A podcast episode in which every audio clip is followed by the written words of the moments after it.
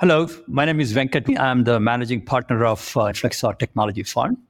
When you're in New Jersey, there's only two ways you can go, right? Either you go to Bell Labs, you know, AT&T Bell Labs, right? So then, or you go to Wall Street.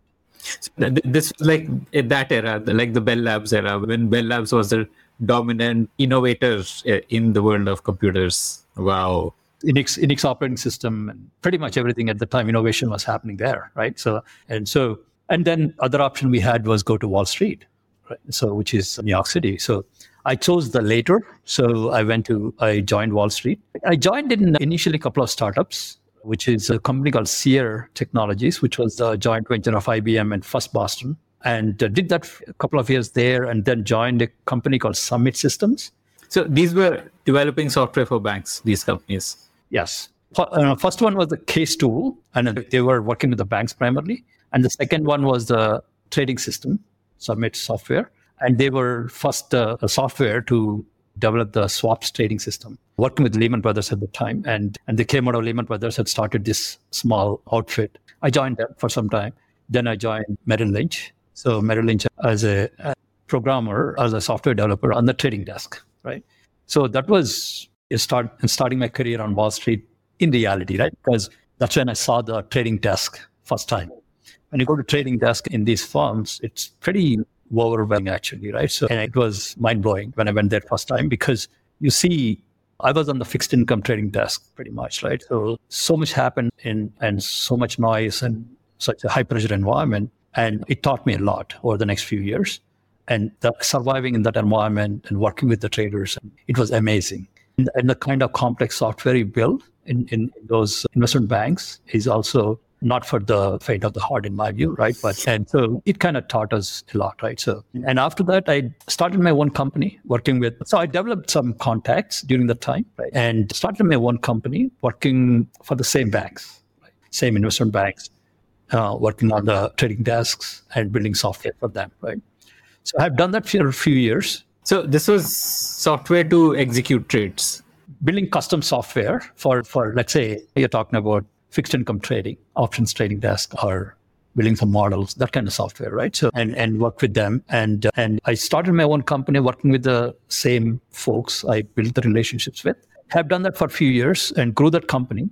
And my our clients included Lehman Brothers, Merrill, at that time Wachovia, and a few other banks, right? So and and then started Indian outfit as well to do the software development here. So I've done that for a few years and sold that company to Kanbay, now part of Capgemini, right? So sold that company in 2005. And after that, I have worked with Kanbay for a year or so to transition my role and then came back to India at the time, made it, you know, discuss with my wife and say, let's move to India. Because I had two boys at the time. One was 10 years and the other one was five years at the time, 2007. So sold my house and looked at the Indian, ecos- Indian potential in the Indian ecosystem. So came back here. Uh, and once I came back here, I jumped. So that that acquisition by Kanbay, so you were the majority stakeholder in the business when it got acquired. It would have given you enough money in the bank to run experiments and not worry about your next job anymore. I was at the crossroads and said, let's see what we can do, right? And and India was a compelling story at the time, right? And the whole Goldman Sachs coming out with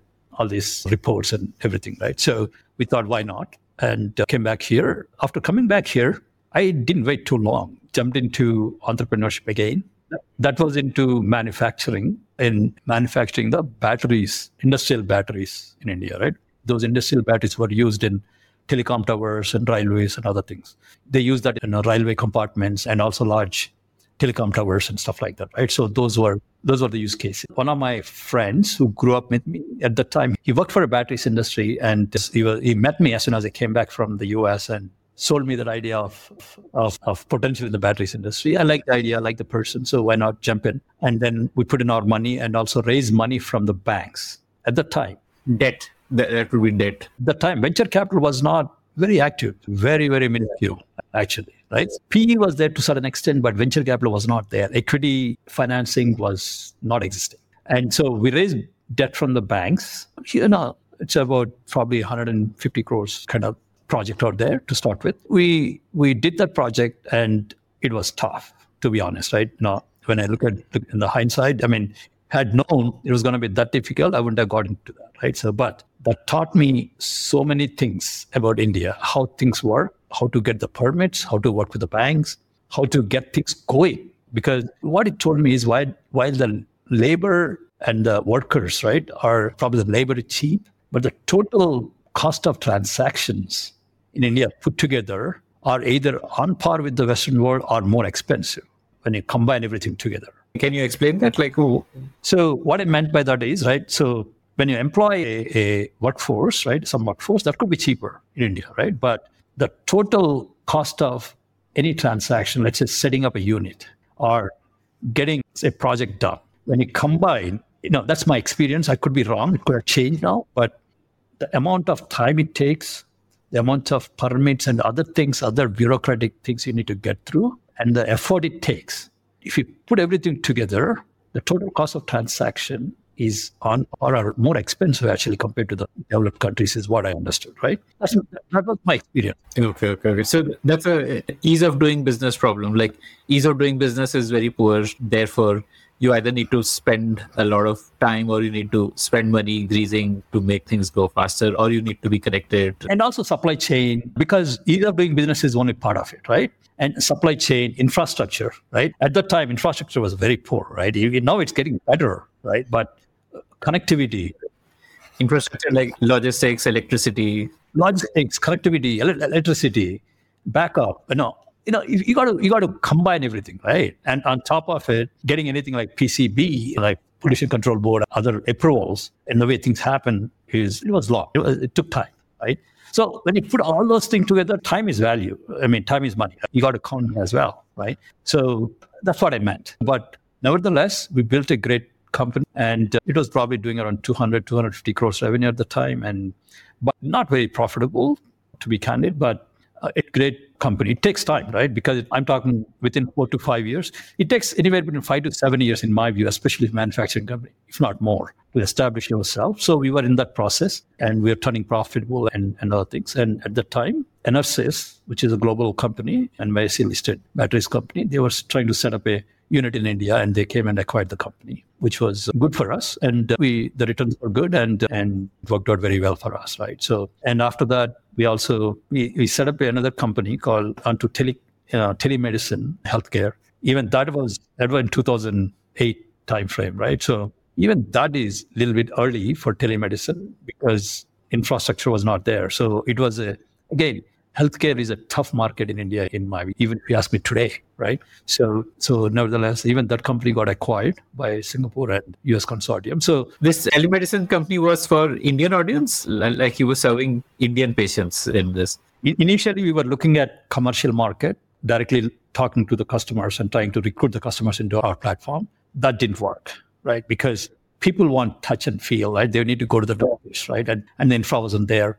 And so then started working with the governments, state governments, to work with their primary health centers, very specific use cases. That worked out reasonably well, right? So eventually that company got acquired as well. So those were the two companies I, which I got exit in India, one one company in the US. So that's why that's my entrepreneurial journey, right? So during that time, I also had some friends in Bank of America in the US, and they had presence in India, but they didn't have any technology presence.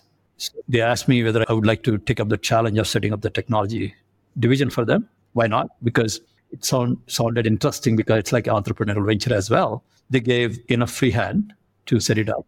So I joined Bank of America as the first employee in technology and set up their tech division. Also you know, ran some operations as well as part of the journey. So by the time I quit Bank of America, the team was around, I would say, 6,500 plus, around team strength and very well oiled. And they were like working as an offshore development center for US requirements. Okay. Okay. And they also have Bank of America also have they have presence in India as a business. So that's a different unit altogether. But we were working with the global teams. And, once the team is set up, that started working well. So I thought it my job is done uh, and quit Bank of America and and started investing in in companies, startups at the time. As a as an angel investor? As, as an angel investor, put my own money, you know. And when was this? When did you start investing? That was in 2014, 2014 timeframe, right? So they faced a couple of challenges, right? So at that time, venture capital started becoming a bit of a mainstream awareness came in. But yeah, by the time Flipkart and some of these companies had raised their rounds, uh, India had had one or two unicorns by that time. So 2014 timeframe. But there, the challenge was as angels, attracting good companies is always difficult in my view, right? Because they look for institutional capital very quickly, and and a lot of angels, family offices are competing with that small window of opportunity at that time, right? Because they're not ecosystem was not mature. So it's very hard to get attract good companies. We thought, why not set up a fund, set up a team to source and set up a process to make sure that we offer reasonable help, required help to the companies, right? One is sourcing. Second is many of these companies in India required operational help, in my view, because again, ecosystem was maturing and the guidance they needed was coming from certain founders that are experienced. Not many of them out there. So setting up a team with the right process, we thought was important for these companies, right? So, but we had a couple of concerns there because we wanted to focus on technology and technology depth in, in India, we were not quite sure. Though there is a lot of technology depth in you know services industry, but not the product and and and entrepreneurial side of it. So let's start small, and, and also we are the first time fund managers, and all said and done, fund is like another startup for us, right? So you're when you start first time, you need to establish yourself, prove yourself, and stuff like that. So we start with uh, 100 crores is a first fund. So I put my own capital, good amount of capital into the fund. And also at that time, two institutions joined us. One was SIDBI, another was IDFC. IDFC was trying to get into venture capital at the time and the opportunity to invest in our, in, in our fund. And uh, there are also very few known friends. They joined us as well. So it was a small fund. We did uh, 12 companies, reasonably great portfolio, actually, to be honest. When you look at this now, that was in 2000, end of 2015, 2016 uh, you know, is a time frame. And so far, which were some of those companies? So I want to ask you two, three questions here. Sure, sure, sure. As most founders think that it is very hard to find angel investment and like like i'm talking of people who are just stepping into entrepreneurship on the other side as an angel investors you felt that it's very hard to find good founders. Why the dichotomy? What is the i mean can you talk to me about that? Like it's just you, you know this actually right? You know money changes good founders and good companies right? I mean there are many founders that are probably ambitious but they're not completely there yet right? And that that requires a lot of mentoring to make them reach that stage. So investable companies per se would take time right? They would learn. It takes time. But investable companies are very few, and money was chasing them, and and you know, it was hard to find them, right? You know, it was hard to attract. How do you define an investable company? There are a few things we look at, right? It's a founder is a most important thing, right? Founder maturity and how they look at how they understand the ecosystem and how do they see the company growing. That understanding itself was lacking in many founders at that time. Right now, ecosystem has is evolving much faster pace. I'm quite happy about that. But when you talk about 2015 timeframe, it was probably at cusp of evolution, and very few founders understood now how the ecosystem, what is what, how do the equity financing work, and dilution, growth, those kinds concepts were not there. Whoever understood, I mean, money was chasing them, right? And we, it was hard to get them into attract them, right? So there we need to we had to have some process, and then the reason for setting up the fund is you know have the team. Do you also look for traction when you say that it's an investable company? Does it mean they should have revenues growth all of that? Yes. Two two three things right? One is of foremost thing is founder.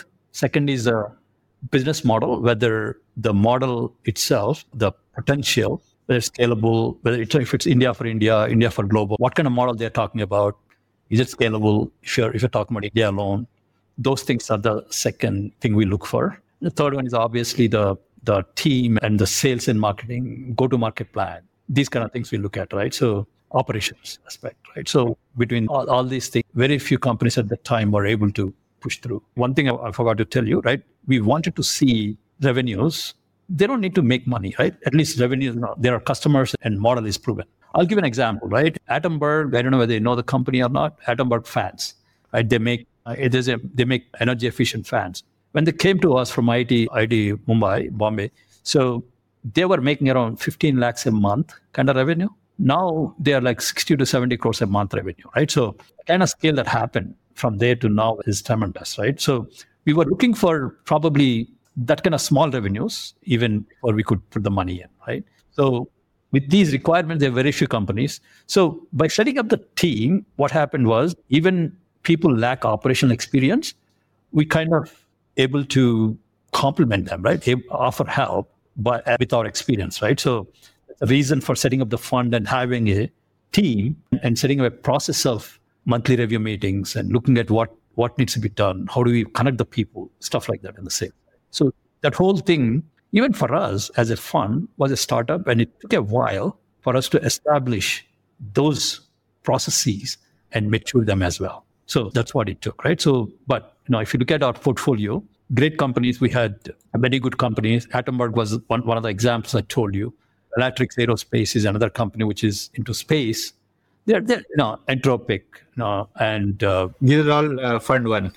PlayShifu, right? Yeah, these are all fund one, right? There are many companies that are that we can discuss based on time and time availability. But I think at this point we are quite happy with what we built in fund one and uh, the returns and uh, and and so far the multiples we got is quite good. Okay. So can you also give like a venture fund 101? What is, so when you say that you raised 100 crores, does that mean you had 100 crores in the bank? What is the way in which the fund itself earns? How do you pay salaries? You set up a team. Uh, how does all of that happen? How are the returns distributed? Like what is the economics of a venture fund? So again, as I told you, venture fund is no different from any other startup in my view, right? So when we set up the fund, we need to have minimum viable infrastructure or team, right? So one is the partners, uh, either managing partners or general partners. Apart from that, we got to have principals, analysts, and associates, right? That can do sourcing. Once the company comes to us, how do we close the deal, put the documentation, and then that's a pre-deal. There's a lot of work, and it takes around four months on an average to close a deal, right? And to send the money to the bank of any company once a deal is closed because you spend time in due diligence and then there is some negotiation and back and forth uh. what happens is once they come to us initial meeting happens and then we are happy with the model and stuff like that. Then we do business diligence just to check the potential bottom up and top down approach and all the numbers. And once we are happy with that then we do the investment committee meeting which is which way where the entrepreneur comes in and presents the case and investment committee looks at different things and they have to approve the deal. Once the deal is approved then we kick off the due diligence. And that could be legal that could be financial that could be more information business plans and other things. Because once the deal is approved we uh, issue the term sheet. Term sheet negotiation itself will take time because many of the entrepreneurs will have some issues here and there. We need to negotiate that. Then doing the due diligence will take some time. Post the documentation right to, to SHS and SA. No, those things will take time. And identifying conditions precedent, conditions subsequent, what needs to be done, all those things will take time. So it's a, no matter what, it takes time, right? So that four months, it, you know, we need to have team. Once the deal is done, post deal, we need to have the condition subsequent, closing that condition, you know, and then making sure that operationally there are certain processes put in place. And we need to identify where the company needs help from the investor, right? We cannot be breathing down their neck on every everything, right? So we identify there's a gap, either it's in finance or sales or tech technology. We try to help in those areas by bringing in the our contacts and, and venture partners and stuff like that, right? Once that happens, we have every month review meetings and, and, and figure out what happens, right? What's the target versus actuals? What did we miss? If there is a variance, where do you need help? Those kind of things happen, right? Very, very religiously. And as part of this, right, there is a any fund has got fund management fee and then carry. Is that's what is for the funds, right? And uh, fund management fee typically from anywhere from 1.5 to 2 percent. So, but to have this now it's getting lower actually, right? Towards more to 1 1.5. What happens is you need to have the team in place. Without the team, you cannot function. So initially, you need to put your own capital right? Because I we did, right? Because apart from investing in the fund, we need to have some money to set up the infrastructure before the fund management fee or other things kick in. And there has to be minimum size of the fund to be viable. 100 crores is not, is probably you're barely touching it, right? In my view, it is like a startup. the 2% of 100 crores won't cover all the salaries and no it doesn't right you know but 100 crores you can you know you can you know i think that's a minimum ticket size in, in if you ask me to be to start a fund right? Anything lower than that would you know you would be cutting corners a little bit in, in my view right? So that's a more break even break even kind of scenario there. If you say like you your fund was 100 crores that means at time of inception you had 100 crores in the bank or what does that mean? That won't work that way right? So you get the commitments and then you invest that fund uh, over four years or four to five years you call the capital as required right? And then as you find because you cannot keep the money in the bank because it is the idle capital right? And and you need to call the capital and then as you find the companies and deploy the capital. That's one. And second is as venture capital works on and power laws right? Power law you know is basically you focus on the top companies right? You know the company that return you fund.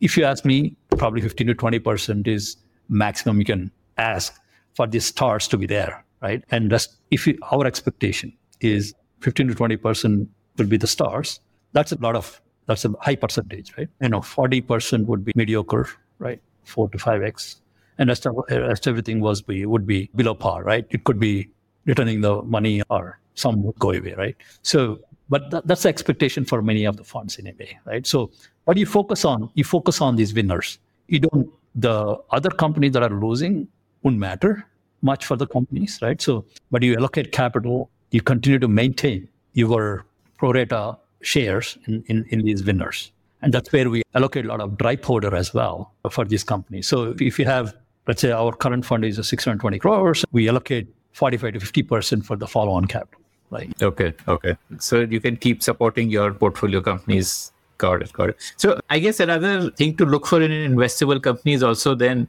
you need companies which actually give you outsized returns because only two out of 10 companies will give returns. So a business which is expecting to grow at 20, 25% per year is not attractive enough. You would want a business which can double or triple each year. Like that exponential growth is something which would be a key requirement. Yes, absolutely. So when I said two out of 10, that would be, those would be the stars, right? That's a outsized returns, as you rightly said, right? 10x plus at least, right? And again, those alone may not be sufficient. They would return, right? Good return. But you got to combine that with the other 4x's and 5x's as well.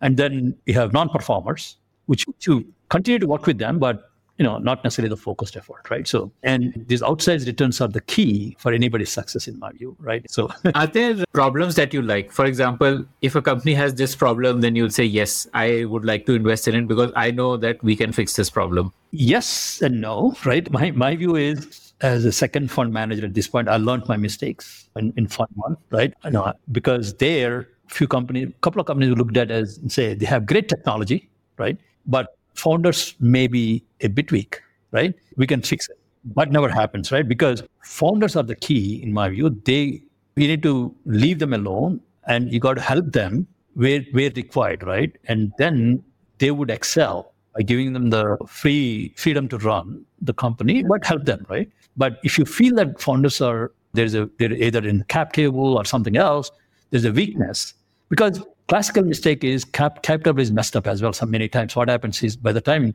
companies come to raise the funds, they're already below 50% ownership between founders. And that doesn't work because that's something we also look at, by the way, right? Because founders should have enough skin in the game by the time they go to Series B, C. If they are below 50 when they raise A, that's a big no-no for us. Right? And that's another thing we got to look at.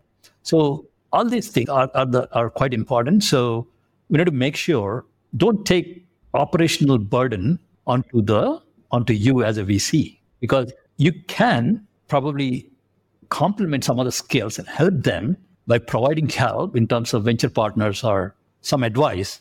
But operationally, the company should be self-sufficient. So, uh, what is the difference between a managing partner, a general partner, and a limited partner? Managing partner and general partners probably are one are interchangeable, right? Because general partners are probably has got some skin in the game, right? That means they they might get some part of the carry and some part of the some compensation and stuff like that. But managing partner is a general partner who is running, you know, day to day operations of the fund as well, who manages the fund, right? Like a CEO, basically. Uh, yeah, no, it has the day-to-day operations, right, of the fund. Limited partners are the investor in the fund, right? There's always a fund management company and there is a actual fund, right? Limited partners are part of the fund, right? They put in required capital. So generally, the GPs and managing partners are also they also invest into the fund their own money as well. The different kinds of shares in the fund and stuff like that. Okay. So when you launched Fund One, the problem you wanted to solve was access to good opportunities. So how did you scale that up? Like how did you scale up access to good quality opportunities or uh, finding good companies to invest in? I mean, that's still a, a, a, problem today, right? But it has gotten a lot better. And one thing that was very heartwarming is the kind of capability that exists in the developed in, in Indian ecosystem. So in 2015 versus now, the quality of companies is is probably very very different and and gotten a lot better. And the understanding of what needs to be done by entrepreneur to access global markets is has also changed. And there are enough case studies, enough mentors in the system today that can help these entrepreneurs. And the quality of innovation that's happening today is, has also improved quite substantial. On the same note, the money coming into the country for equity participation, either venture cap, small or big, you know, local domestic funds and international funds coming in, and corporate venture capital and PE funds also getting into early stage. I mean, so amount of capital chasing companies also has gone substantially high, right? Now, if you look at last year, 43 billion went into venture capital. I mean, unbelievable, right? So that's, and this year has gone down by 40, 40, 50%, but it's fine, right? That's the way things are happening. But because of that, still finding good companies, money is chasing, chasing good companies. I'll tell you, recently we are looking at a couple of companies. The valuations have come down by 30, 30% or so compared to a few months ago how do you know the valuation has come down? The same company comes to you again ready to accept a lower valuation. Lower valuation, yes.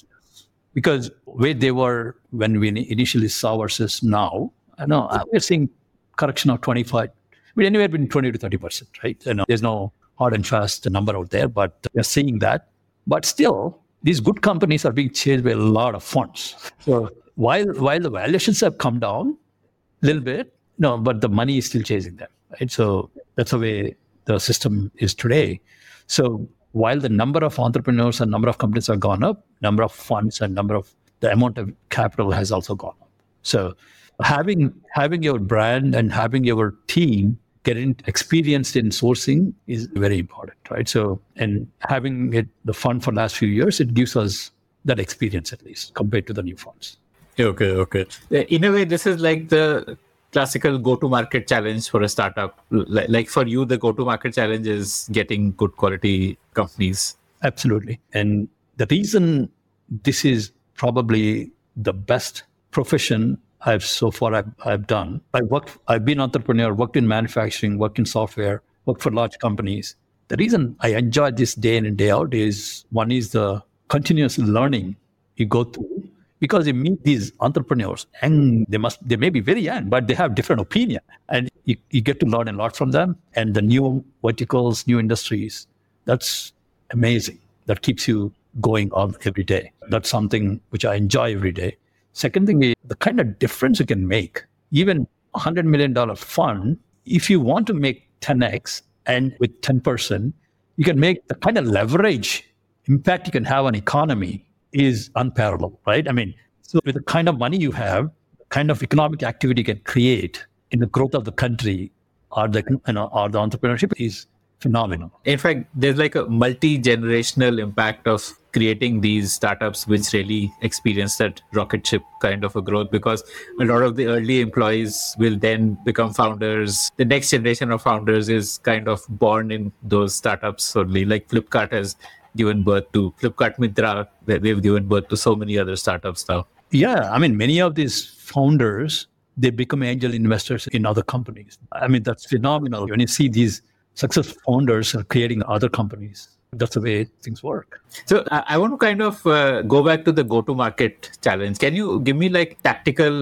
examples of how you solved it? Like, did you, for example, invest in content marketing or like how did you really build that muscle, that, that go to market muscle? In terms of sourcing, you're talking about, right? Yes, yes, sourcing, yes. So, so there, there are multiple ways, right? One is when you go to the market, when you go, when you meet entrepreneur, it, works both ways. It works both ways, right? When entrepreneur meets you, they also start assessing you as an investor right? While we are assessing them, right? So you have to create that goodwill with the, you meet lots of people and you work with them. You create that goodwill, right? You be open and you try to help them as much as you can, whether you fund them or not. And, and that gives, creates so much brand, word of mouth out there. That's something which would help many of the investors. And second is spending time with incubators.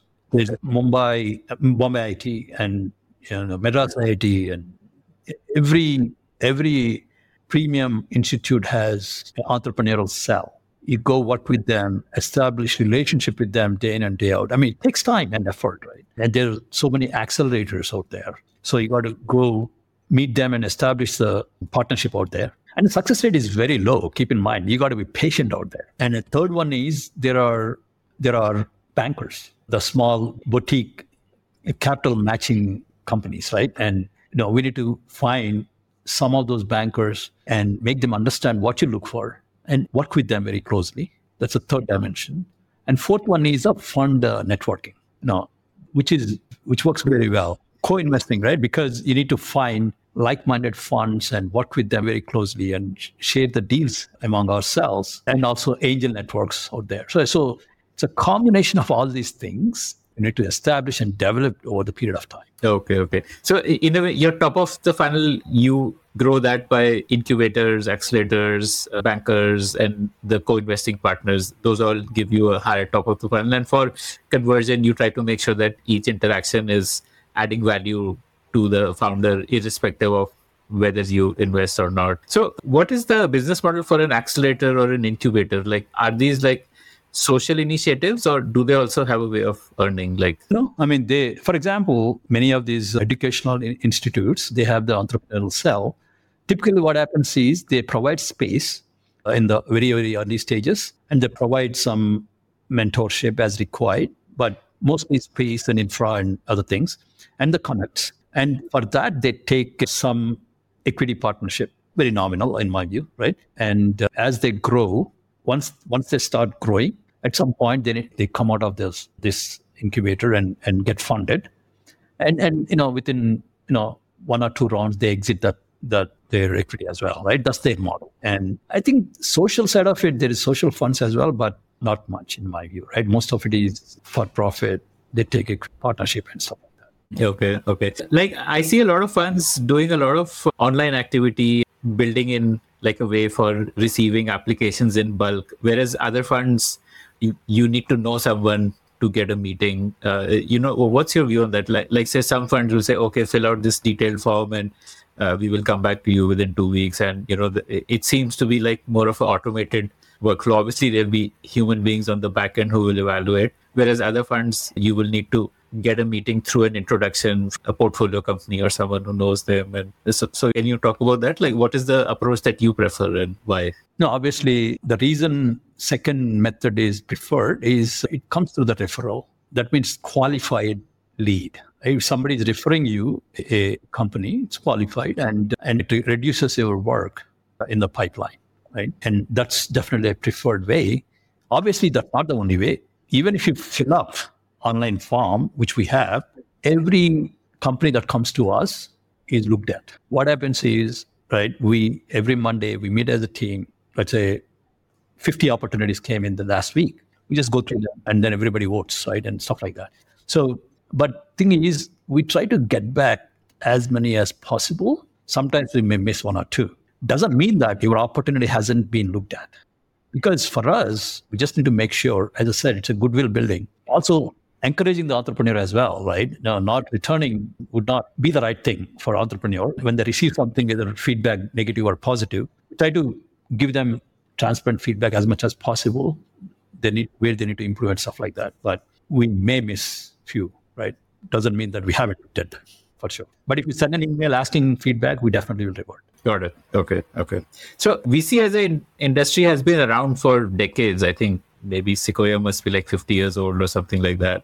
So what has been the technology disruption in the way the VC firm works? How like say banks are getting disrupted with newer form, new age banks or neo banks, which uh, are fintechs. So is something similar happening in the VC space, like technology disruption on how a traditional VC way of working used to be and what is it today? If you look at venture capital, it's not a high volume business, right? And it's more to do with analyzing and making sure that you're picking the right company. And automating would be the workflow. And regulation, regulatory side of it is something you can automate right?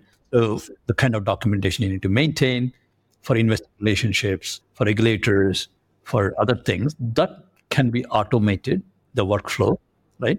But the majority of the work that requires to be done for evaluating the company still requires manual attention and evaluation of gathering the data. I mean, you know, some of the data gathering and other things can be done efficiently, but majority of the work still needs to be human intervention is required. So, as the founder of a fund, are you also constantly raising money? Like, say, a lot of startup founders say that the fundraise is a constant activity for them 24 7. Does that happen for you also? Like, when you raised the second fund, which is like six times more than your first fund, how difficult was it? Or was the track record already established so it was not so difficult? Or eh, can you tell me about the challenges of you yourself raising those funds which you invest further? Right.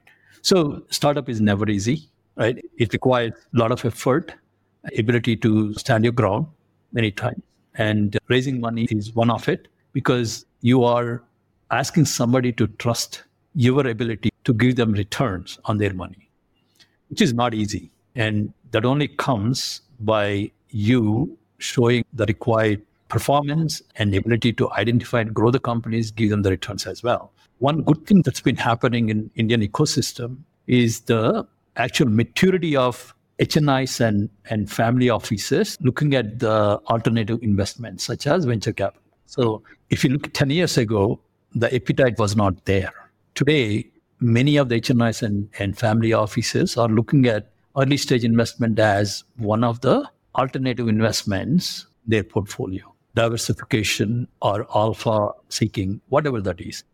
So, which is a great thing. And the ability to understand the technology focus has also gone up significantly. I guess uh, this would also serve as a potential acquisition funnel for them. Like, like let's say they would participate in investments, and eventually some of those might become acquisition targets for them, or in terms of giving them more market knowledge and understanding the evolution of technology and the space and so on. Right. So many of the uh, no, large family offices will look at it as a co-investment. Right? They would look at if the company is doing well, they want to they want to participate in the investment and stuff like that. There are also the large companies, corporate venture capital. Their goal would be aligning their venture capital investments into potential acquisition in the future, right? So especially corporate VCs, not necessarily the family offices, right? Family offices would look at probably some alignment in the strategy, but mostly the mostly from the investment perspective, they would evaluate the funds and companies. But the corporate VCs are different. Got it. Got it. Okay. So most of your fundraise is from India or like all of it? Yeah. yeah. So we wanted to go to the uh, fundraise overseas, but we didn't need to because we closed the fund within India. Amazing. So normally fundraise news announcement says that the lead investor is. Oh, what does that mean? The lead investor. How is a lead investor different from the other people who invested? Generally, what happens is you need to have the sponsor for the fund, right? I mean, basically, you know, that that would be the initial major investor sponsor entity for the fund, right? So it, it could be large family office, it could be institution, preferably, right, and, and others as well. For for us, it was SIDBI was one of the law institutes that put in the money as an anchor investor, you call it, right? No, I would say anchor, not the sponsor, anchor investor, right? So you need to have that. So, and SIDBI has been very supportive, you know, in, in both funds, right? For us. For a startup, when a startup says that, like, say, Sequoia was the lead investor, so that means Sequoia is giving the biggest share of funds and probably they're also supporting in finding co-investors. Right. That works a little differently because lead investor in a company would be right. They would take obviously the higher share of the investment. Also, they would give the term sheet, right? In terms of what terms they would be offering. So once the company agrees for the term sheet, generally co-investor, co-investors will follow the lead investor in terms of terms and other things. And due diligence will be taken up by the lead investor as well in many cases. And then co-investors will take that the due diligence report and feedback from them. So let's talk about some of your portfolio companies. What are some of the companies that you invested in? Uh, how did you discover them? What was the reason that you invested in them? So, I mean, the way we look at there are, you know, if you talk about fund one, there are obviously we invested in 12 companies and we exited a couple of companies, right? And that was one thing called SQ, Future Tech, that was in the construction technology. We exited that company very early in the game. And uh, Atomberg is one company I mentioned in the past. That was our second investment, which, which is into energy efficient appliances. They, they, no, they are into initial focus was into fans. They are, are one of the no, starport companies out there, right? And and we continue to support the company. They are part of our fund one, and we also invested from fund two as well into that company. So when we looked at the company, again, our evaluation would be if you look at India for India, like like Indian companies focusing on India, there you need to have the right scale. So Atomberg, they focus on appliances starting with the fans fan is very scalable appliance actually, right? And they them cutting down the energy consumption by you know, by two thirds, right? it takes one third of what other fans energy consumption is, and that's a no brainer, right? From the ESG perspective as well as scale perspective and the returns perspective, and, and the founders are amazing, right? So by looking at all these things, it was a no brainer for us to invest, and all said and done, they've gone through very challenging scale growth as well, right? Which they achieved and with the right quality, right? So something which is very good. And then there's a company called Play Shifu, which is the augmented reality based kits, right? For it's called you know, Phygital toys for kids. And like Byju's has acquired Osmo. Osmo, Osmo. These guys have similar kind of products. There's a Globe, there's a few other platforms and they're completely focused on global markets, right? So the 90% of their revenues come from global markets and 10% is from India, right? They've, they've done probably 100, 140, 150 crores last year. So, so that, that is something which is also a great company, which we looked at, right? Which we invested in fund one and we also followed on in fund, fund two. And there's one more company called Entropik, which is basically artificial intelligence based emotion recognition technology, right? So what they do is many companies have got these focus groups to identify whether this product works or not, the feedback and stuff like that. They automated the whole thing with the headsets, take, taking the brain waves and also facial expressions to identify the emotions and use the AI for converting that to data sets, right? So, which is doing very well as well, right? Other company is Bellatrix Aerospace.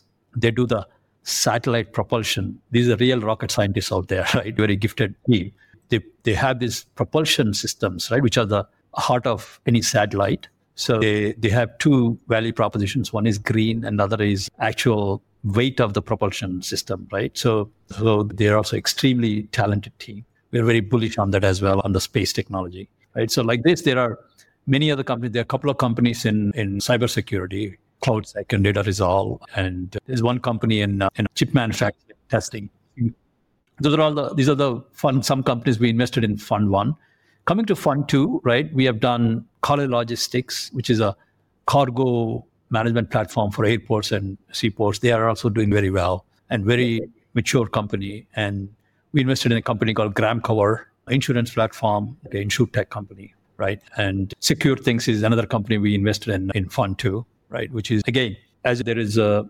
EVs are in electric electric vehicles are coming into the play, and any car today you pick, right? There are tons of devices in there and chips in there, right? So providing the cyber security for them is key as well. So SecureThings does cyber security for them. There is another company called Withdraw.ai, which is an artificial intelligence based video translation platform. You know, you can give any video or any image, and you click on the button, it translates all the audio and the content as well into different languages right? So it uses artificial intelligence very intelligently out there, right? So we are bullish on that as well. So these are some of the companies we have, right? So you would mostly be looking for founders who are technologists because your focus is on finding tech first businesses where tech is the disruption. So like tell me about the founders of some of these companies like what what made you feel that this is a great founder to back? Uh, That's a great question actually right? So tech first is key. Obviously we are a technology focused fund but the founder should have business inclination i mean their capability to understand business and grow the business is key as well. And without that just the technology focus will not work right? So generally we look for more than one founder if at least two to three would be ideal, right? Because there should be tech technology focused CTO could be one person, right? Who speaks technology, who walks technology, right? Who lives technology. But there is a CEO should be the person understands technology well, but also should be able to come up with a GT, go to market, execution, providing the motivation, recruiting the team, keeping the team together, right? So I think that's a that's something we look for. No, without that, we won't be able to invest in a company. Second thing is it takes, as I said, four four months for us to invest in any company, approximately, give and take, from the initial contact. What happens is during that time, it works both ways, as I said, right? They start evaluating us, we evaluate them as well. they we watch them, we meet them many, many times. And their body language, their ability to work together, ability to lead the team, answer the tricky questions and tricky situations all these things will be evaluated. And we allocate a lot of time looking at these founders. If the founder is founders or we feel that are not going to cut it, will be that will be off, right? So and just technology won't be enough, right? I would say it would be secondary in my view, if you ask me. Interesting. Okay. So I want to understand why single founder companies are not preferred. I mean, there are a lot of famous examples of single founder companies, like say Facebook being one. Uh, obviously, that's a, I mean, that, that's like an outlier, but, uh, or even Amazon. So, I mean, one could say that a single founder has that singularity of vision and less chance of founder conflict and so on. I'm sure even the large companies such as Amazon and Facebook, when they started, probably single the founder has the vision, but he or she recruited the team very early on, right? The it could be lower percentage of the ownership, we're not talking about how much percentage every, each one owns. The team should be having different roles. So it's hard to expect one person to do everything what requests for a startup. They do wear multiple hats, but one person to do everything is probably next to impossible. Right? He or she needs to have the team. So we, I'm talking about the team. And you want the team to have skin in the game, right? Yeah, without skin in the game, right? It's, it's like employment, right? I mean, that won't work. Okay, okay, okay. Got it. Interesting. Okay, okay, okay. So, what kind of people do you need to have in your team to really be able to do this kind of thorough due diligence? Like you said, you meet them multiple times over a four month period and you're constantly picking up signals. And yeah, I mean, it seems like a very specialized kind of a skill set. So how do you build your own team? Just like any other company, we have different roles. So we have managing partners, principals, associates, right, analysts, and uh, probably interns, right? That's how that is. And they grow into different roles as in the hierarchy. And what happens is because we became partners over two of having the experience as an entrepreneur, we learned the whole thing in the last few years as well, right? We kept telling our founders, you need to find the A players, otherwise you'll end up with all Z players, right? Z players. Similar to that, right? We need to find A players. We need to do what we preach. And we need to hire, recruit the right people, give them the opportunity to grow, and also have the right succession for us in the future, right? This, as a fund, is like a company, right? It'll continue to grow. As you rightly said, Sequoia is, is probably guru of every other fund, right? And hasn't been built in, in, in few years, right? They existed for so long. And like many other funds comparable to Sequoia, right? We have so many examples we can follow and we can learn from them, create the one of the best funds in the in uh, technology fund in India for us, right? So. What would you advise aspiring founders who are looking to build a venture-backed startup? I think first and foremost, I've said that many times, having the right mindset is a key. That means, let's say you you identified an opportunity, do your homework and make sure that you are convinced and have complete conviction on that opportunity. once you have that, you should set yourself a goal, multi-year goal, and think that is done, right? And once you have that mindset, you know where you're going to get to. And there would be uncertainty on the way. You should have ability to right, pave the way as you go along, in, especially in uncertain conditions. But you have to have that mindset of winning mindset and ability to have the rolling plan and pave the way as you go along. That's that's a key. And second thing is don't give up too early, right? What happens is people tend to first year when you start the any company would be honeymoon period. And either you raise the fund through your friends and family, you put in more effort and you focus too much on the product and whatever. And then the first year would be honeymoon. Second year is where the things started becoming tough. And from that point onwards, right, having the right go to market, finding the customers, those things become paramount importance. And then you need to focus on that. Don't lose hope, stand the ground. And if you have the winning mindset and enough effort, things will happen. I, I'm telling you on my own experience. Now, I've gone through many of these situations as well myself. And not standing your ground and be confident about what you can achieve is important as well. And third one is do your homework when you go to venture capital right? Many things. Understand the ecosystem, as I told you, right? What is that? There's enough examples, eh? enough mentors out there. Take help from bankers if you want, but make sure that you understand where you want to get to and how you want to evolve your company and how much equity you want to give up. Don't give up too much equity right up front to, to angels and other things as well. So understand this, come up with the right plans, and then many times also understanding the market size is key as well, right? Don't be too optimistic and put the billions and billions of dollars. And other one is this is mistake I've seen most of the founders do. They undermine the competition. You know, that means when they do their homework, they think their product is the best. And that's what you hear. But the reality is there are many others thinking the same way. And there's always a competition out there doing better than what you do. And you need to find a way to have the differentiation and entry barrier, there will be competition for sure. But having that early more advantage and entry barrier is the key. Don't undermine the competition and go to market quickly. Don't focus on perfection. Let me like kind of try and build a case study. So I often talk to listeners of the show. One of the listeners of the show told me about his idea that all founders need a good EA. A lot of corporates have people at leadership position who need good EAs. So there is an opportunity to build a company which is providing an EA as a service, uh, which is remotely done. Then you can scale that up, make it global also, and all that. So what would you tell this person? And he's currently employed in a job. So what would be your advice to him? I'm assuming that the, the person is looking at focusing on startups and offering them EAs. Is that what, what I heard or? Yeah, yeah, like EA as a service. So, so and to a startup, yeah, like so could be to corporates also. I don't know if corporates would agree to outsource it versus just hire somebody on their payroll. But I'm assuming startups would be early adopters. Yeah, EA for the large companies, enterprises, that is well-traveled path, and there are many recruiting companies do that anyway, right? When you talk about the startups, I think there's no one job that can say this is what I need, this is what I need the EA to do, right? And I'm telling you, that's what they call it as a people call it chief of staff, people call it chief administrative officer, wears many hats. And startups cannot define this is what I need for an EA. I think that's going to be tough, right? To define the boundaries for this kind of job and offer. And the kind of kind of skill you need is very different for startups.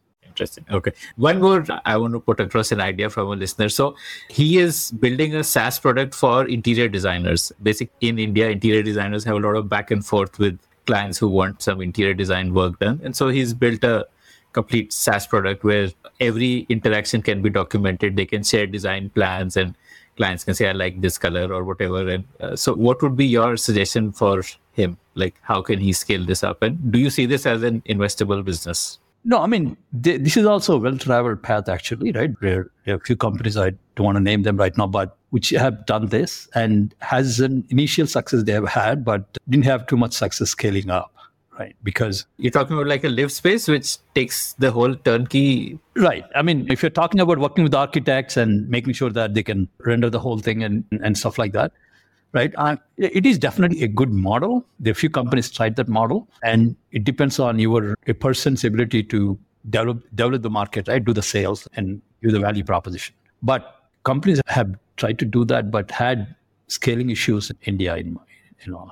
So he, he's doing a Shopify approach where he's saying that I will provide them with the tools instead of trying to acquire the customers. It's not a B2C play that he's looking at. Whereas say like a Livspace and all are like B2C where they're directly acquiring the customers. Possible. I mean, there is definitely a need, right? Most of these self-serve tools are also tough, right? You need to make sure that initial onboarding and people are using it the right way till things become stable is something the entrepreneur needs to focus on. But the market space is there. But you know, it is many companies have tried that as well.